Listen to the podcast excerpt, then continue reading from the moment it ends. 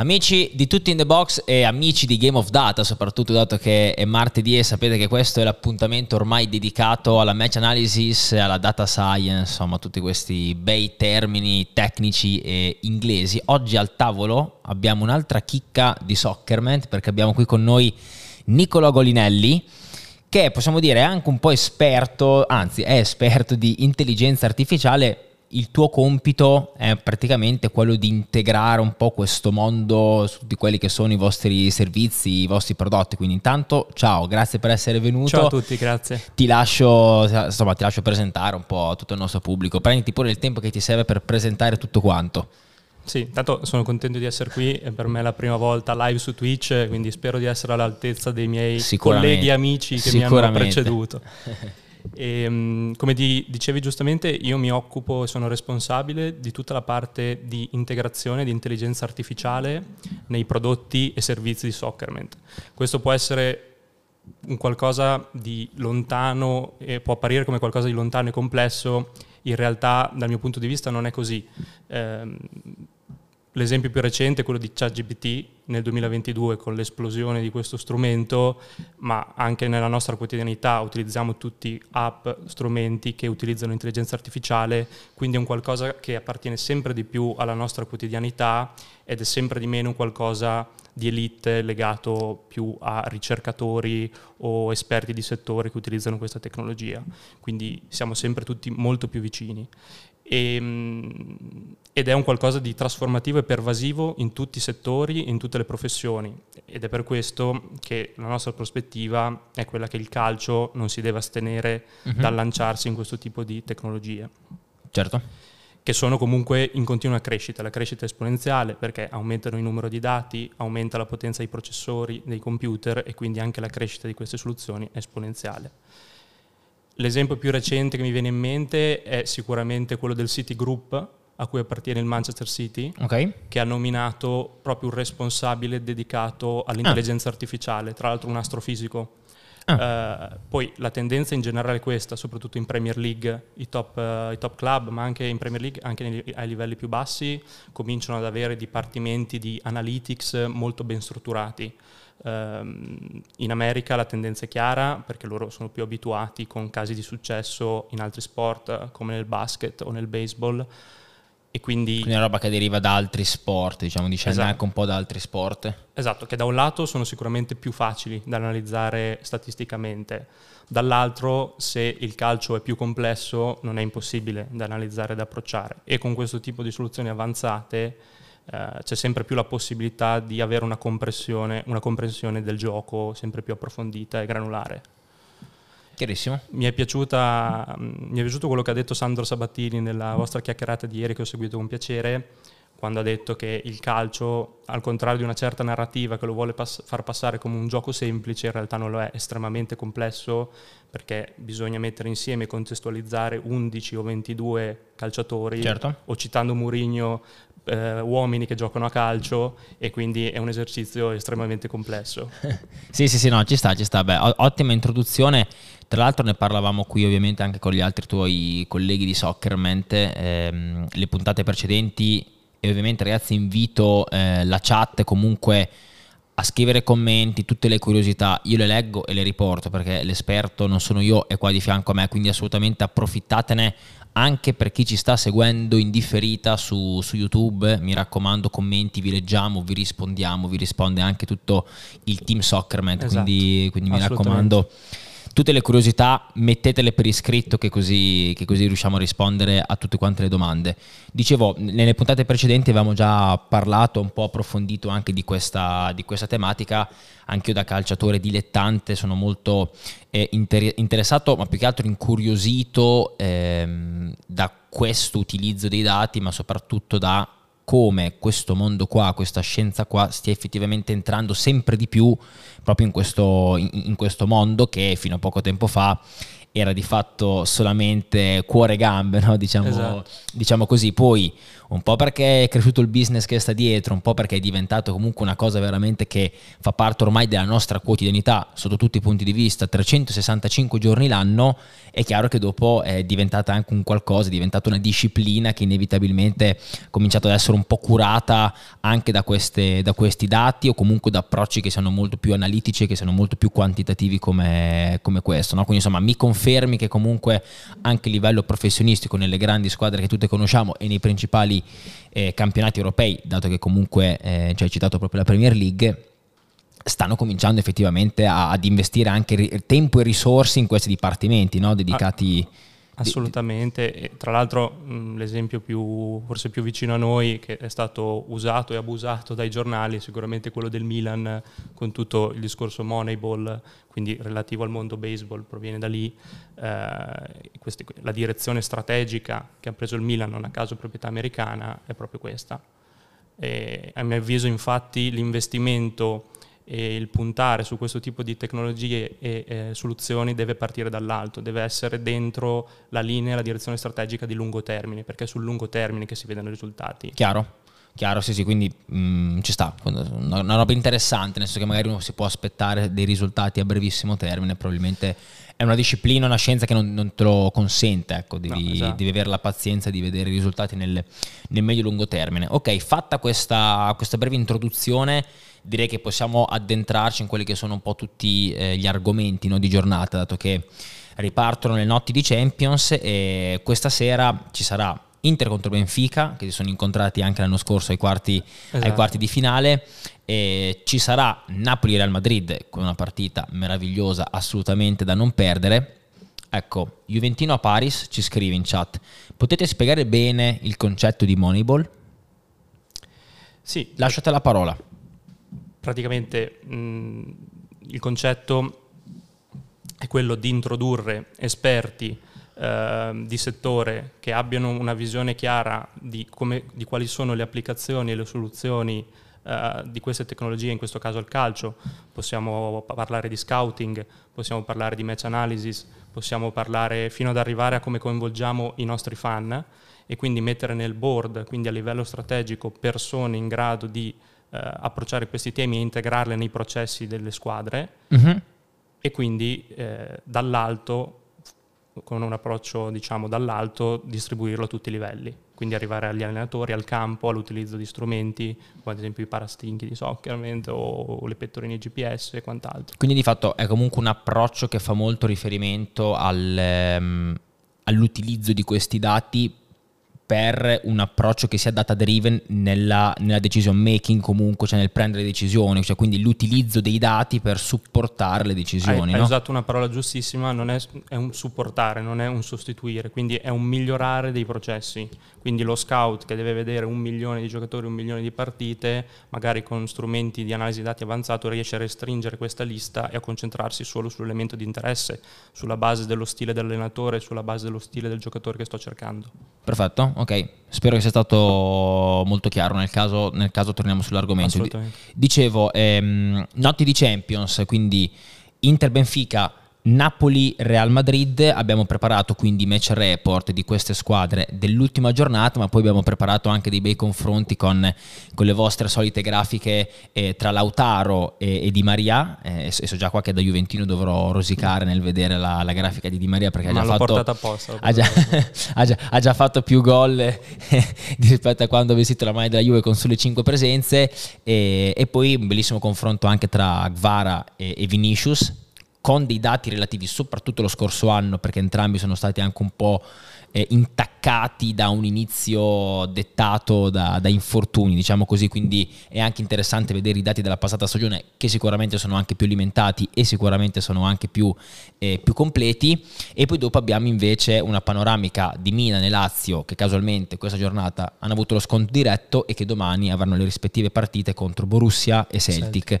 Eh, per cui direi che, possiamo, direi che possiamo iniziare, grazie Dami Davo per, per i due mesi, eh, direi che possiamo cominciare con il report di Salernitana Inter, una partita un po' particolare, un po' infangata, un po' impantanata, risolta da, da un esatto. grande giocatore, da un grande campione come Lautaro che fa ben 4 gol insomma qua non so se i dati possano... Il risultato è stato netto, quindi da un 4-0 comunque ci si aspetta che i dati siano comunque a favore, a favore della squadra che in questo caso ha segnato 4 gol. Però come giustamente dicevi eh, c'è stato un inizio eh, un po' incerto, nel senso che eh, è una partita che faticava a sbloccarsi.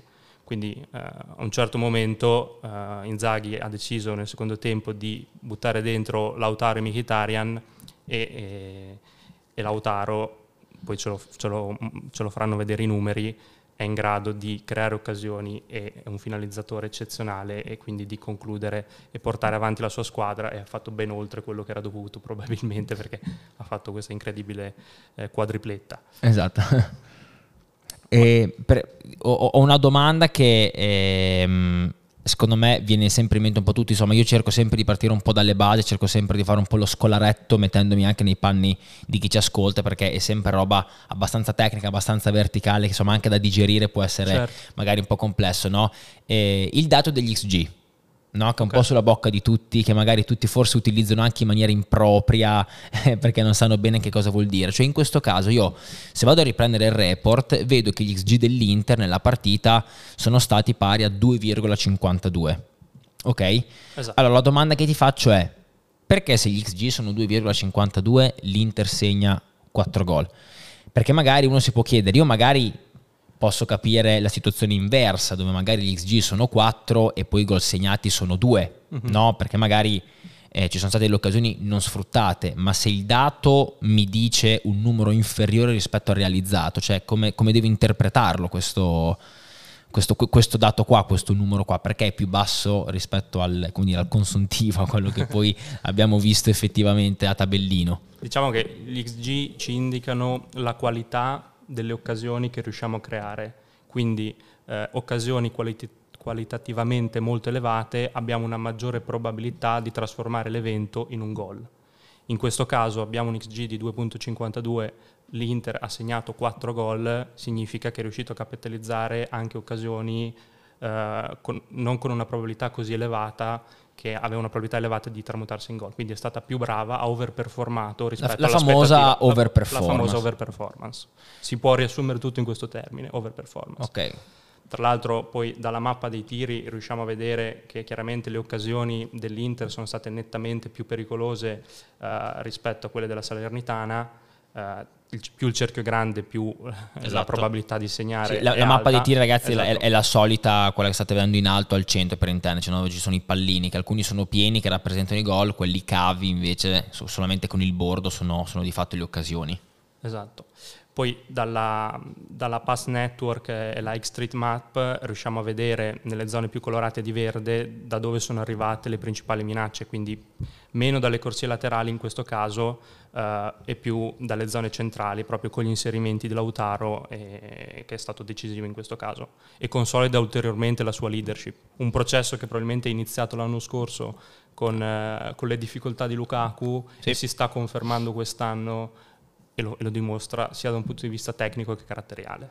Ha detto, a proposito di questo mi hai fatto venire in mente, dato che prima hai già citato Sandro Sabatini, lo ricito anch'io perché eh, a proposito di Lautaro secondo me anche lui ha detto una cosa molto interessante, una lettura ottima che non avevo sentito da nessuno, cioè il fatto di dire eh, che Lautaro ha avuto anche la fortuna di fare tanti anni da gregario dove non era lui quello su cui eh, c'erano i riflettori veramente puntati, ma era sempre un po' la spalla. Inizialmente è stata la spalla di Cardi, poi dopo è stata la spalla di Lukaku, poi è stata la spalla di Geco. No? Esatto. È, è, sempre stato eh, probabilmente visto un po' come, come la spalla nell'attacco nerazzurro e nel momento in cui si è preso anche la fascia da capitano, che secondo me ha avuto su di lui un effetto molto positivo e è diventato invece il giocatore che adesso insomma, il, il, il, vero trascinatore. I grandi giocatori, I grandi più giocatori. si alza il livello, più si alza la responsabilità, esatto. più cresce eh, esatto, anche esatto. la performance. A livello individuale, nella seconda metà del report dell'Inter c'è, c'è, qualche dato che secondo te vale la pena commentare? Insomma, abbiamo parlato comunque di, di Lautaro, insomma, è, è, chiaro che tutti ce lo possiamo aspettare un po' dentro le principali metriche di, di performance eh, io qua vedo il solito Cialanoglu, magari che... Mm, sì. No? Sì, chiaramente la, questa S- performance molto è molto lautarocentrica, nel senso che è stato sì, veramente sì, decisivo. Eh, vedo dei buoni numeri su Carlos Augusto. Eh, se vedete eh, appare in tutte, in tutte, le top 3 di, delle metriche principali, quindi ha portato un contributo, significa che ha portato un contributo offensivo e di pericolosità molto alto. Eh, infatti c'avevo contro il Fantacalcio, ho preso 8, 7 più assist. contro Lautaro, penso. Eh, Direi che allora non parliamo di Fantacalcio no, oggi. Saltiamo l'argomento. possiamo, possiamo, parlare, possiamo parlare di altro. C'è stato anche il derby di Portogallo, il classico portoghese tra, tra Benfica e Porto esatto. e abbiamo proprio preparato quel match match report lì per, per far vedere un po' innanzitutto quella è, qual è la heatmap, qual è la mappa, proprio tutto il network dei portoghesi, del Benfica.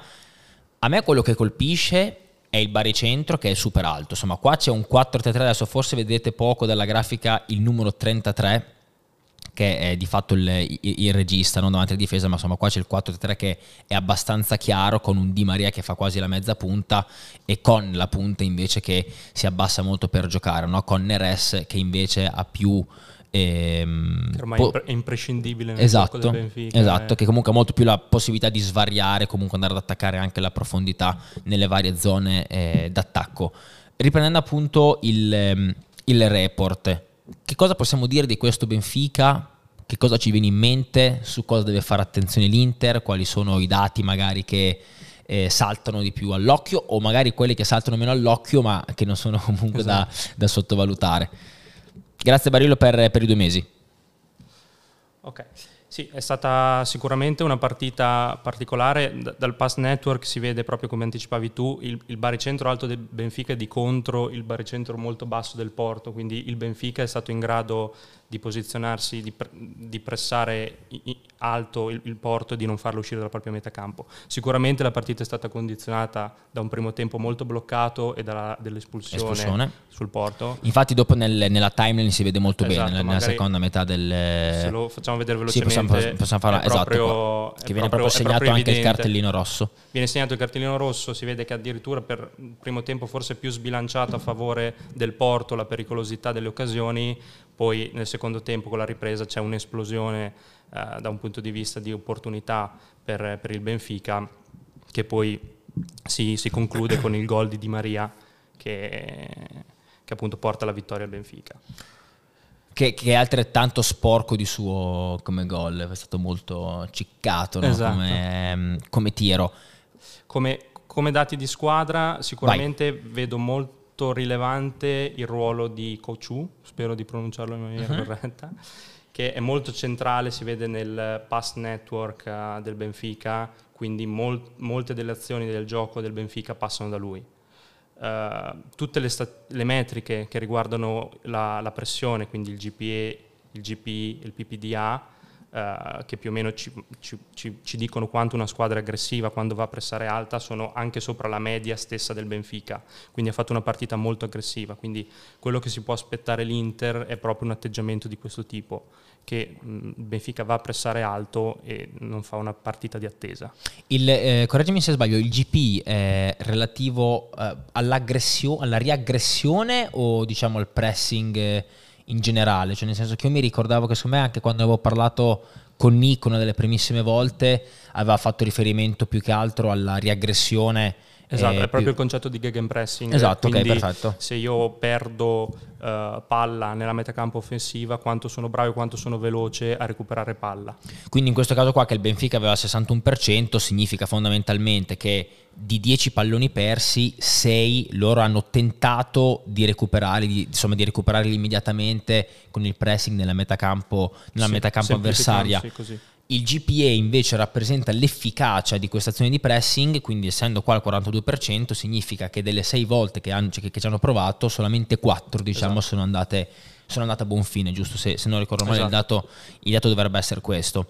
E, ehm, guardando anche qua, hai già comunque citato qualche giocatore, non è solamente Di Maria il Benfica, c'è, c'è, ben altro, no? se guardiamo anche in questo caso la seconda metà del, del report, insomma c'è qualcosa cioè, insomma, nomi, nomi, importanti, nomi sicuramente conosciuti come Otamendi che ormai è nel, nel panorama che conta ormai da, da, diverso, da, diverso, tempo, Neres che anche noi tifosi juventini ci ricordiamo ahimè molto bene, mm. e, insomma sicuramente una squadra a cui prestare attenzione, credo che l'Inter lo sappia poi anche dallo, dallo scorso Tra anno. Tra l'altro Otamendi difensore centrale lo vediamo nella top 3 dei non penalty XG, quindi attenzione sui calci piazzati perché Otamendi è assolutamente pericoloso. Sì, da questo punto di vista sicuramente. Poi abbiamo Rafa che è un calciatore che conosciamo, l'abbiamo visto anche l'anno mm-hmm. scorso contro sì. la Juve sì. o anche in Champions League e poi Neres che sta diventando il giocatore forse più, più talentuoso e su cui punta molto il Benfica, quindi imprescindibile in questo senso se dovessi dare come dire, un tuo parere personale, lasciando un attimo da parte, da parte i dati su questa, su, su questa, partita qua, esatto, lasciando un attimo da parte Soccermente, ehm, che, cosa, che tipo di pronostico dai, che tipo di partita ti aspetti? Pensi che il Benfica, abbiamo visto qua, allora sicuramente come ha fatto notare anche Scogna in chat, è stata una partita condizionata dall'espulsione, ma l'hai detto subito anche tu, non è stata la premessa dell'analisi. Certo. E quindi probabilmente anche il fattore pressing, anche il fattore del baricentro così alto, 59 metri, è dettato dal fatto che la squadra avversaria sin dal primo tempo chiusa, è, è, è, rimasta in 10 e quindi inevitabilmente tu eh, avevi la possibilità molto di più di poter attuare questo tipo di, di gioco. Pensi che il Benfica andrà a giocare a viso aperto a Milano, essendo anche fuori casa davanti a 80.000 persone caldissime o ci dovremmo secondo te aspettare magari una partita, un approccio più conservativo da parte dei portoghesi, quindi l'Inter che avrà mh, più, più, il pallino del gioco in mano? Io spero di vedere e credo di vedere, che vedrò una partita nel quale le due squadre giocano a viso aperto, eh, quindi non hanno paura di giocare, di affrontarsi perché entrambe le squadre hanno tanta qualità e quindi spero di vedere una partita di questo tipo. Sicuramente l'Inter ha una rosa più strutturata e più profonda, però il Benfica non è un avversario, ormai lo conosciamo da sottovalutare uh-huh. e quindi sarà una partita equilibrata, spero con tante occasioni da gol. E per me è molto interessante la sfida argentina, anche se chiaramente hanno due ruoli, due funzioni in campo diverse tra Lautaro e Di Maria che sono stati uniti dal destino del mondiale vinto, sì. però ora si trovano uno di fronte all'altro e questa è una sfida interessante. Credo che la maggioranza delle occasioni della pericolosità passerà proprio dai loro piedi. Sono un po' i due trascinatori della squadra, quindi sfrutto anche l'assist per andare a fare questo paragone che avevo già anticipato. Abbiamo preparato in primis una schermata su, su Lautaro che riassume questo inizio così forte di campionato. Perché la cosa bella di, que- di questi dati qua è che sono passate semplicemente sette partite di Serie A lui ha già fatto 9 gol, cioè quante volte si dice, beh l'anno scorso questo attaccante ha fatto una decina di gol in Serie A, è un ottimo score, lui potrebbe finire oggi il campionato, esatto. che, comunque questa frase, che comunque questa frase la potremmo pronunciare, no? comunque 7 presenze, 9 gol, vedo un XG molto alto, normalizzato sui 90 minuti, eh, un XOVA e poi dopo le, l'ultima metrica, ecco l'ultima metrica mi manca, questa me non l'avevamo ancora vista. Esatto, la, questa la, la l'abbiamo messa closed. proprio perché è una metrica che non abbiamo mai vista, è un po' particolare, mm, in realtà è intuitiva nel senso che si tratta di, uh, ci indica gli, gli 1-2 portati a termine. Ah, ok. E, e, su questa statistica è nel novantesimo percentile, Ma cioè è, per, significa che per il 90% degli altri giocatori hanno una statistica inferiore a quella, quindi è, pos- è ben posizionato Ok, su, su questo, in questo caso, metrica. come dire, è l'1-2 che chiude o l'1-2 che fa partire? È proprio l'1-2... Eh, cioè, cioè comunque fa parte in generale esatto, delle, de, de, dell'azione di scambio, di, di sia duetto. che lo apra che lo chiuda e, ah, okay, okay. fa parte dell'azione dell'1-2. Ah, ok. E questo in generale o con eh, un compagno di reparto in particolare? In generale. In generale, sì, con sì, la squadra. Perché eh, fa, okay, fa quindi vedere... dicevi è nel 90 percentile da questo punto di vista, quindi insomma sì. è uno che cerca molto lo scambio con, eh, con... Bello questo dato qua. Esatto, cioè, sappiamo un giocatore che comunque viene incontro, cerca questo tipo di scambio per poi farsi imbucare, quindi questa secondo me è una statistica molto interessante. Poi in realtà nella nostra suddivisione delle perché noi ragioniamo molto non tanto per ruolo ma per funzioni che il giocatore in mhm. campo, non so se questo l'avete mai portato a questo tavolo, eh, però Lautaro è un cosiddetto all around finisher, cioè ah, okay. un tipo di calciatore che non tocca troppo il pallone se non per finalizzare. In realtà okay. da, da, questa statistica vediamo che in realtà è anche una, molto propositivo e questo lo rende un giocatore probabilmente molto completo nel proporsi verso i compagni e cercare questo tipo di scambi. Approfondisci pure il, quel concetto lì della funzione piuttosto che, che del ruolo perché in realtà è la, è la, prima volta che la portiamo qui a Game of Data, è insomma interessante. Noi praticamente eh, approcciamo mh, lo studio, l'analisi della performance raggru- raggruppando i dati e le statistiche relative ai calciatori non tanto per il ruolo che hanno in campo, ma per le funzioni. e quindi abbiamo mh, definito un perimetro di funzioni in campo, come nel caso di Lautaro lo Lauran Finisher, abbiamo il ball stopper, okay. Di Maria è un chance creator, quindi un tipo di giocatore molto creativo che è in grado di eh, creare tante occasioni da gol per gli avversari, fornire molti assist. Abbiamo gli one-to-one explorer, vediamo dopo Kvara e Vinicius, quindi puntano contro l'uomo, lo saltano e creano pericolosità. Quindi cerchiamo di raggruppare mh, i calciatori più sulla base della funzione che hanno in campo, perché anche un allenatore non, non è tanto importante il 4-2-3-1, il 4-3-3, è importante poi il ruolo che questo, il calcio, compito, anche. il compito che questo calciatore va ad assumere. Quindi ci può essere un terzino molto creativo, ci può essere un terzino conservativo, ma è pur sempre un terzino. Certo, certo, sì, sì, sì, ma, ma infatti questo è un concetto boh, moderno se vogliamo, cioè nel senso che anche il giocatore, mi viene in mente la conferenza stampa di Cambiaso, no? di presentazione alla Juventus, dove anche lui parla proprio di, di compito piuttosto che di ruolo, quindi mm-hmm. lui diceva Allegri mi chiede di venire un po' più dentro al campo, quindi esatto. di non esatto. fare l'ala tipica, eh, quindi in realtà è un concetto che... Eh, anche nelle squadre degli stessi allenatori comunque è, è, è, un qualcosa che sta cominciando a entrare probabilmente è anche un qualcosa che è sempre stato considerato però anche nelle piattaforme quando si va a ricercare i giocatori, a cercare di confrontarli, raramente si trova una suddivisione di questo tipo, si trova i due attaccanti, i due centrocampisti, i due difensori. Certo. In questo modo è anche molto più sensato metterli a confronto. Certo. Per questo prima ho sottolineato che Lautaro e Di Maria hanno due funzioni diverse, quindi va bene metterli a confronto perché la sfida è quella, però hanno caratteristiche diverse, mentre Kvara e Vinicius, come li vedremo più tardi, hanno proprio la stessa funzione in campo. Andiamo a vedere la grafica di Di Maria e io qua direi che mi tolgo le cuffie e vado, esco, esco, esatto. e, e, esco e poi rientro perché... L'ho messo un po' triste anche nell'immagine. No, scusami, non ti ho chiesto, ehm, volevi dire altro su, sull'Autaro, sul, sulla schermata che abbiamo fatto vedere, sulla grafica che abbiamo fatto vedere?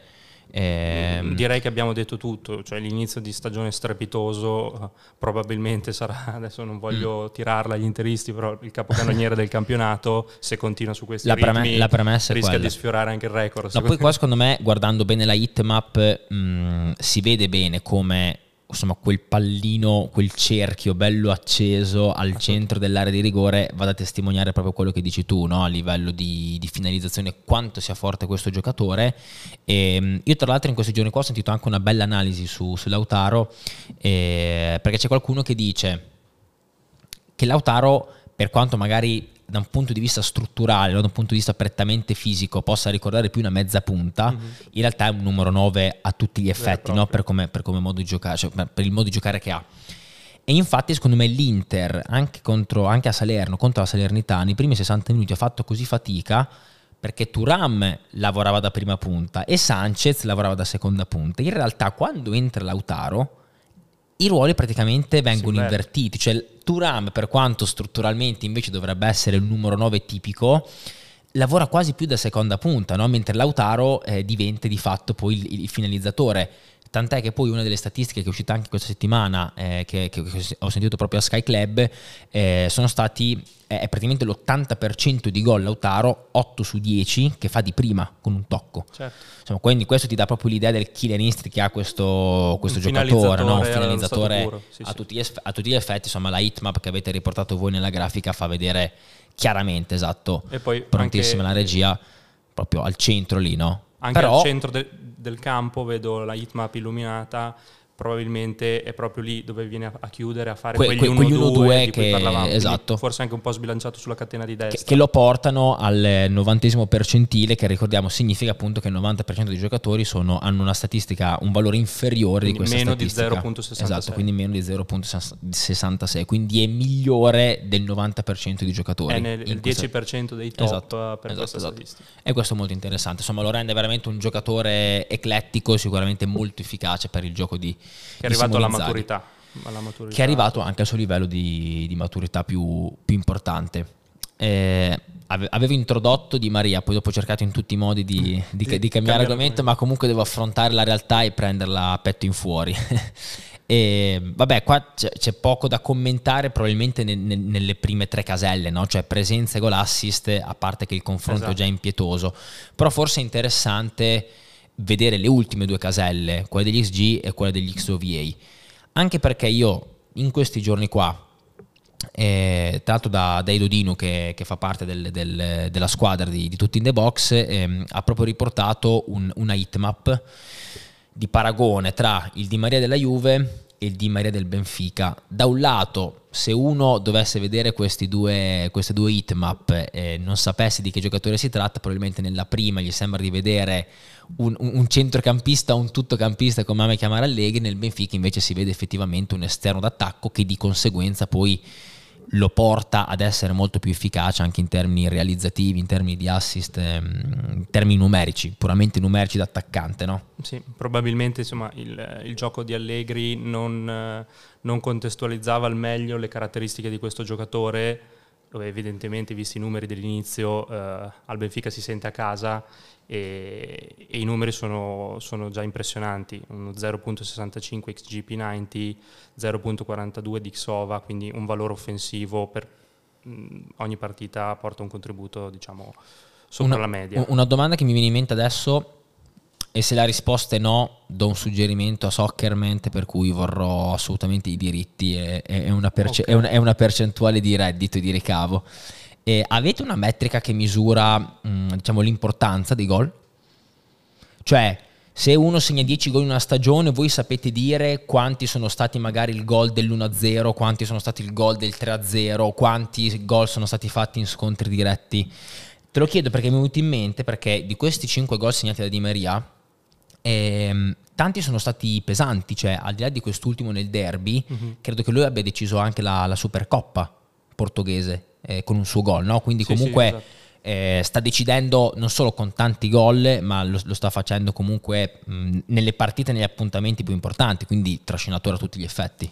Beh, sicuramente gli XG sono un, segnale, nel senso che indicano la qualità delle occasioni che uno riesce a creare. D'altra parte anche questo, questa statistica che vedevamo, l'Xova, dà proprio una, che è una metrica nostra proprietaria che abbiamo uh-huh. sviluppato che ti dà ehm, cognizione del valore offensivo del giocatore, quanto il suo contributo non solo in termini di gol, ma anche in termini di occasioni Infatti create. È, è, al netto quello, vero il calcolo? Cioè viene fatto al netto dei gol e degli ass, cioè eh, degli XG e degli esatto, XA, giusto? Hai studiato. Eh beh, ormai dopo al sesto episodio, al sesto episodio comincio a, a capirci qualcosina. E quindi siamo in grado di dire quanto un giocatore incrementa la probabilità di segnare, quindi forse non rispondi direttamente alla tua domanda, ma in un qualche modo, in un qualche modo sì. C'è un giocatore molto più presente, se, se, riusciamo a rimettere un attimo la grafica che, che rivediamo sotto il dato, è, è praticamente il doppio rispetto, rispetto allo esatto. scorso anno, quindi... Seppur precisiamo i numeri sono ancora di minutaggio, sono ancora più bassi, però sì. dà un'idea che comunque l'inizio è stato scoppiettante. Ecco. È che qui comunque, mh, come dire, la cosa la, la, cosa che si conferma anche vedendo questi dati qua è che comunque ehm, l'attaccante che gioca per la squadra e la squadra che gioca per l'attaccante è sempre un cane che si morde la coda, no? Cioè uno non può fare a meno dell'altro, eh, perché anche in questo caso qua mi viene da dire, io se penso alle poche presenze di, di Rabiot, eh sì, di, Rabiot, di Di Maria lo scorso anno eh, con la maglia della Juve, mi ricordo però che veramente aveva un impatto in campo notevole, cioè quando c'era Di Maria si, qualità... si, sentiva tremendamente. Nonostante ciò, questo XOVA, che ripeto e ribadisco, come ha spiegato benissimo Nicolo adesso, è praticamente il contributo, il valore aggiunto che il giocatore porta alla squadra senza considerare gli XG e gli XA, quindi expected goal ed expected assist, quindi proprio il valore aggiunto al netto di queste due componenti che dà alla squadra nella Juve era veramente molto basso. Questo perché probabilmente per quello che hai detto anche tu, nel contesto allegriano di Juventus allegriana, eh, dove sappiamo quanto magari facciano fatica gli attaccanti perché mh, mm, sono costretti a tanti metri da, da, percorrere per poter arrivare alla porta, perché sono costretti ad un baricentro più basso, perché la manovra non è fluida e di conseguenza arrivano anche meno palloni giocabili e pericolosi, fa sì che poi di fatto comunque il valore apportato, il valore aggiunto n- non sia nemmeno così alto cosa che invece possiamo dire forse in questo inizio di stagione con, con il Benfica. Un giocatore che dà, ma un giocatore che riceve anche molto dalla squadra. Esatto, il, il, calcio lo sappiamo è un gioco contestuale, quindi benissimo le qualità incredibili individuali di Di Maria, però se nel contesto non è, non è, calato, non è calato bene nel contesto, poi i numeri ne risentono. Sì, esatto, questo qua direi che e sia... poi c'è anche forse tutto un aspetto psicologico, chiaramente i numeri tengono in considerazione parzialmente, dove probabilmente Di Maria era anche molto coinvolto dal mondiale. sì, sì, sì, è vero, aveva... è vero. L'anno, Questo, sc- l'anno, scorso c'era una situazione che è stata sicuramente molto... Per ampliare un po' il discorso, chiaramente. Mo- molto particolare, insomma, per, per, addol- per, addolcire un po' esatto. la, la pillola. esatto. Lato Inter direi che abbiamo spulciato, sviscerato. Esatto, sviscerato a sufficienza. Possiamo passare al Napoli che gli aspetta una gli aspetta la, la, la partita contro la regina d'Europa. E anche qua abbiamo Lecce-Napoli, che io mi sono visto sabato alle 3. E, um, il Napoli sta cominciando un po' a parlare quella lingua del calcio, ma mi viene da dire soprattutto i due signori là davanti, cioè Gvara e Osimen stanno tornando a parlarsi, a parlare la stessa lingua. Mm. Eh, si sono viste un po' quelle trame lì che vedevamo anche gli anni passati. Sì, una bella reazione perché comunque sono arrivate tante critiche più giustificate e non giustificate e diciamo questo, questo, è un bel segnale. Per certi versi è una partita analoga a quella dell'Inter, anche qui un dominio netto con un 4-0, Osimen quindi anche in questo caso l'attaccante migliore da subentrante entra e segna, quindi è una, è una, storia, è una storia molto simile. Eh, quello che emerge sicuramente anche qui l'intensità del pressing.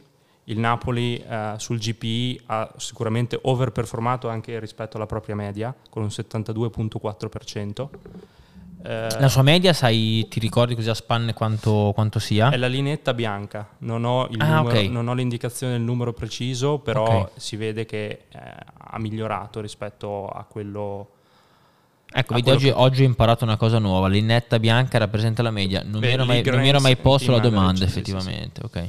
Sì, sì, sì. Anche qui, eh, diciamo, la qualità delle occasioni che è stato in grado di creare il Napoli è stata molto più elevata, con un XG di 2.55 Ehm, anche perché poi gli ultimi quattro gol sono, cioè insomma i quattro gol sono arrivati nel finale praticamente. No? Quindi... Esatto, quindi anche in questo caso molto più orientato nel secondo tempo. Nel primo tempo ha avuto un'occasione uh, la Salernitana con Pongracic, infatti è, nella top, è, nella, è, il primo per non penalty XG. Sì, ce l'abbiamo della, nella, nella, seconda parte nella del, seconda del parte, report. Uh, proprio perché uh, è stata praticamente l'unica occasione da gol con, valida che ha, avuto, che ha avuto la Salernitana. Qua c'è qualche, mm, sempre da questa metà di report qua, c'è qualche cosa interessante che possiamo, possiamo tirar fuori in vista di stasera? Secondo te qualcosa c'è da... Un, c'è un nome che emerge dal mio punto di vista che è quello di Kvaraschelia. Eh, che è stato un po' criticato. Onnipresente. Onnipresente in tutte le, in tutte le top metrics, quindi non penalty XG, eh, expected assist, offensive value, quello che abbiamo visto poco fa, expected treat from passes no, però from carry sì, quindi da, da, dal portamento della palla, le minacce che nascono dal portamento della palla. È stato un po' criticato a inizio stagione, però in realtà pur non avendo segnato molto, i, le, i suoi numeri molto, sono molto in linea con quelli dell'anno scorso, quindi in realtà la sua performance continua ad essere consistente. Uh-huh. E poi direi che ha dato una risposta anche con il gol fantastico sì. che, che, ha fatto. Sì una qualità però un po' in ripresa Gvara, nel senso che le, le, le, prime uscite non mi sembra che fosse su, su questi valori qua. Cioè su, su... Non era su questi valori qua e sicuramente questa sta, partita... Sta rispondendo anche lui con un po' di, di, orgoglio, come fosse una reazione d'orgoglio anche alle critiche che, che ha ricevuto. No? Contro Udinese si è visto quanto ci teneva anche ad arrivare al gol, cioè proprio sì. lo ha palesato a tutti, invece che tenerselo dentro, ha proprio palesato quanto... Sì, sì, è un giocatore che anche caratterialmente ha sempre dimostrato di, mm. di reagire, di tenere la pressione. Ok, e abbiamo un'altra grafica di confronto appunto tra Kvara e Vinicius, che anche questa secondo me può essere, può essere interessante. Ve lo anticipavo prima, è, una, è, è un paragone con le metriche e i numeri delle statistiche della passata stagione proprio perché così riusciamo a dare anche un, un riferimento più completo, più alimentato di, di, numeri e di dati rispetto a questo inizio di stagione, dato che entrambi sono stati un po' eh, intaccati da, dagli infortuni, come dicevo prima. Anche qua lascio, lascio te la parola. Sì, eh, Vinicius rientra da un infortunio, ha fatto 70 minuti se non sbaglio nell'ultima partita del Real Madrid, penso che verrà riconfermato contro il Napoli, quindi questo assolutamente è un duello, un duello chiave della partita. Entrambi, eh, Vinicius per poco, però sono praticamente andati in doppia cifra di gol e assist e le statistiche, eh, relati- le metriche relative a X-Threat ehm, dimostrano che la pericolosità delle due squadre passano, passa da loro. Mm-hmm. E, regia, mettimi un attimo nuovamente la grafica che così c'ho sotto... Anche, anche ecco. qui, esatto, X-Street P90 e Xova P90, anche qui eh, sono i valori di eh, pericolosità offensiva e di minacce da portamento palla o da passaggi, eh, sono numeri comunque, comunque, elevati. Leggermente superiori a quelli di Vinicius. Eh, sì, in termini di, come dire, prettamente di, di apporto diciamo così. È vero anche che giocano in due leghe diverse, quindi un contesto leggermente diverso, però insomma... Però sai che è abbastanza sorprendente questa, questa grafica, nel senso che mi sarei aspett- aspettato un dominio più schiacciante da parte di, Vinicius, di Vinicius. Nei confronti di, di Gvari, invece a livello di... Perché poi vabbè, qua chiaramente stiamo considerando anche solamente il campionato, quindi la propria lega e non, esatto, e non, la, e non, e non la stagione non c'è la Champions League. Quindi sicuramente nella numeri. stagione Vinicius forse potrebbe prendere un pochino più di, di margine. Cioè le mie, potrebbe, quantomeno le mie aspettative sono queste. Poi magari... Sarebbe da vedere, però sì, l'aspettativa è sicuramente che può guadagnare un po' di margine perché su, in Champions League sicuramente ha, ha fatto grandi cose, forse mm, un po' esatto. di più rispetto a Kvara.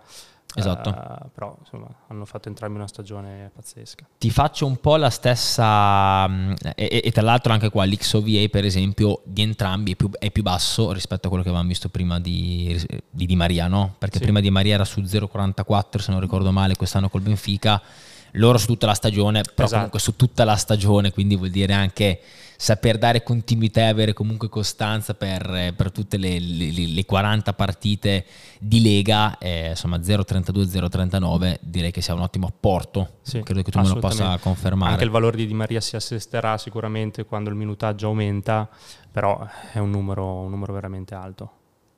Perfetto. Ti faccio un po' la stessa identica domanda che ti ho fatto per l'Inter. Ehm, che aspettative hai? Te lo chiedo proprio un po' di pancia anche. Che tipo di... di, di, di, eh, giocano al San Paolo o al San Paolo? Al cioè a San Paolo, al Maradona o al... Eh, o a Madrid, che non mi ricordo, vado a controllare. La memoria mi inganna, però... Però secondo me erano, erano fuori casa, quindi giocheranno al mm. Maradona. Infatti giocano al Maradona. Eh, sì, sì, sì. Napoli, giocano al Maradona. Real Madrid. Che partita ci aspettiamo? L'anno scorso il Napoli ha fatto una Champions, un, una fase a gironi senza senso. Assolutamente. Hanno iniziato un po' a fatica la prima giornata, stasera che, che, che Maradona vedremo, riuscirà il Maradona a dare un po' di, di supporto? Sicuramente il Maradona riesce sempre a dare il proprio supporto, non so se riusciremo a vedere il, lo stesso Napoli fantastico che abbiamo visto l'anno scorso. Non facile. Però sicuramente ha le caratteristiche e la potenzialità di tenere testa al Real Madrid, che è una squadra assolutamente insomma, incredibile. sì. Poi rientra Vinicius in Europa, fortunatamente per il Napoli. In Europa, direi, in Europa direi di sì. E poi insomma, oltre a Vinicius hanno un Bellingham che ha deciso di, di fare tutto lui. Che so che avete analizzato. Che abbiamo già visto. Le puntate precedenti. Però si è già migliorato rispetto a quei sì, numeri lì, rispetto a quelle statistiche. Fa tutti i ruoli del centrocampo e fa anche il bomber, è incredibile. E poi si è messo a fare anche Modric perché l'ultima giornata per, per Roselu ha fatto quella, quella, quella di esterno. Una cosa veramente... Sì, poesia, veramente. Sì, poesia. Andiamo in chiusura la, preparando la, invece la partita di domani, cioè le partite di domani, andando a vedere il match report di, di Milan e Lazio, così capiamo un po' come, come ci arrivano queste, queste, due squadre che hanno avuto questo sconto diretto, con una Lazio che sta facendo veramente un po' fatica, eh, che secondo me è ancora troppa poca roba. Nel primo tempo in realtà, se penso alle occasioni mi viene quasi da dire un due pari da parte di Milan e Lazio, me ne viene in mente soprattutto una di Render sul, sul, tacco che si stampa sul palo con quella girata di Giroud, ottima parte di Provedel, ma mi viene anche in mente per esempio la, la, il tiro all'esterno della rete di Felipe Anderson eh, che si è trovato praticamente a tu per tu con, con Megnan. Come arrivano queste due squadre? Che cosa ci dice questo, questo match report? Ehm, secondo te, come insomma, il Milan ha, ha ripreso la testa della classifica, quindi anche come morale alto, la Lazio invece forse deve, deve fare più i conti con un inizio di campionato veramente difficile. Secondo me ci sono tanti meriti del Milan in questa partita, secondo me è stata una delle migliori performance eh, da, dall'inizio di questa stagione. La Lazio in realtà non credo sia mai uscita veramente, non è uscita proprio dalla partita, però non è stata in grado di prendere campo e si è fatta totalmente schiacciare dal Milan, come si vede dal baricentro del pass network. E e un'altra nota positiva sicuramente del Milan e sono contento che è già la seconda partita da titolare è la posizione di Adli, che tra l'altro gioca in un ruolo che forse non è propriamente suo, ma ha dimostrato anche qui di sapersi mettere a disposizione, ha fatto una partita molto aggressiva, eh, ma anche con qualità, infatti come vediamo è al, è al, centro fondamentalmente della manovra di gioco del, del Milan. Adli è il numero? Numero 7. 7 infatti, sì, okay. 7, 7. Sì, sì, sì. Che c'è anche insomma, un bel diametro che, che dimostra come sia stato coinvolto, no? Ti, ti, faccio un gioco, vediamo se eh, riesci a individuare Vai. dov'è la, l'occasione di Reinders parla, di cui parlavi poco fa. Nella, ah, dal, nella, nella shot ah, map. Ok, ok, mi piace. Beh, immagino che sia quella che, che, che esce, no? Quella grossa esatto, sinistra quel cerchio gigantesco, esce, credo. Che va sopra la porta e che esce dal campo, no? Mi viene da dire. Spero di non sbagliarmi, comunque dovrebbe essere un record di occasione mancata con, ah. con, con l'XG più elevato. Uh, è colpa mia che ce l'ho il fantacalcio. esatto. sicuramente vi ho portato male così. N- non era forse così facile come sembra, però la, la posizione in campo. No, perché sai cosa? Forse ha provato a farlo troppo bello quel gol lì. Esatto, perché se si fosse girato di piattone, pro- probabilmente, probabilmente, sarebbe stato gol. Quindi credo che questo sia un XG sopra lo 0,9. E ah, e quindi influisce molto anche nel, nel calcolo poi finale. Una, mm, esatto. Come, Infatti, come se andiamo a vedere poi nella schermata successiva in un penalty XG, primo abbiamo Renders e sicuramente eh. questa posizione è data anche dal fatto di questa occasione purtroppo mancata.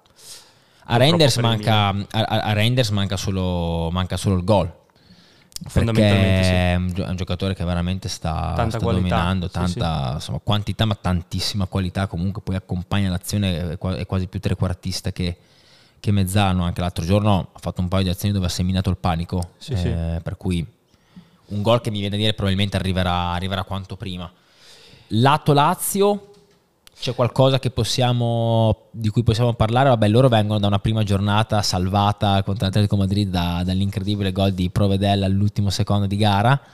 E, ehm, Assolutamente. Come ci, arriva, come ci arrivano i biancocelesti a, a questa sfida contro il Celtic? Diciamo non con il morale altissimo. Questo sicuro. Eh, tra i giocatori della Lazio, diciamo le due occasioni più più, più, importanti le ha avute all'inizio Felipe Anderson con quel tiro all'esterno della rete, un altro tiro da fuori mi sembra. Dopodiché la performance della Lazio è stata prettamente piatta e chiusa nella, nella propria metà campo, quindi eh, in questo senso deve cercare di, di reagire. Nel secondo tempo sono un po' usciti dalla partita, poi più che nel primo dove c'erano... Esatto, più nel secondo veramente... tempo sono usciti dalla partita, poi ripeto secondo me tanti meriti, tanti meriti di, del Milan che eh, con Leao sa essere, sa essere devastante. Poi non si accende. Secondo me mm, è in grado di fare due assist a partita di quel genere. Di quel se, tipo se, lì proprio. Proprio in, stile, in, in, quel, in, quello stile Guardiola, palla sul dischetto dove hai maggiore probabilità. Devi solamente spingerla, devi solamente spingerla dentro, esatto. In questo senso un altro nome che si può menzionare è quello di Okafor, che ha saputo rispondere presente eh, due, sì. due volte su due e dall'altro lato l'unica forse nota negativa del Milan, la prestazione un po' in penombra di Giroud. Mm. Se torniamo sul... Che ha avuto sul... una vera grande occasione, che era quella che dicevamo prima, di cui parlavamo prima con il grande intervento di Provedel. Però e... sì, ehm, se, vediamo, se torniamo un attimo sul pass network, si vede il numero 9. Ah sì, che è veramente piccolissimo. Piccolissimo, è a ridosso della, della, linea di centrocampo sul centro-destra e questo denota proprio una prestazione, una prestazione in penombra. Ecco. Un giro che però mi, anco, insomma, per essere messo da parte, secondo me ancora un no, pochino ancora, ancora molto ne presto. passano. Ci, ci, riferiamo chiaramente a questa mm. partita. Ha mm. dimostrato chiaramente di essere un giocatore importante per il Milan, un tipo di attaccante diverso rispetto a Okafor, che magari è un attaccante più mobile, sì. si avvicina più alla soluzione Rebic che, che, sì, che Pioli cercava l'anno scorso. Uh, che svaria sicuramente di più nel fronte d'attacco. E quindi avere queste due alternative penso sia importante. Sì, vero. Nick, direi che non ci siamo dimenticati Niente. Abbiamo detto tutto. Direi che abbiamo detto tutto quello che, che ci eravamo detti, che avevamo preparato. È stato un grande piacere averti al tavolo, ma tanto so che ti rivedrò, ti rivedrò presto.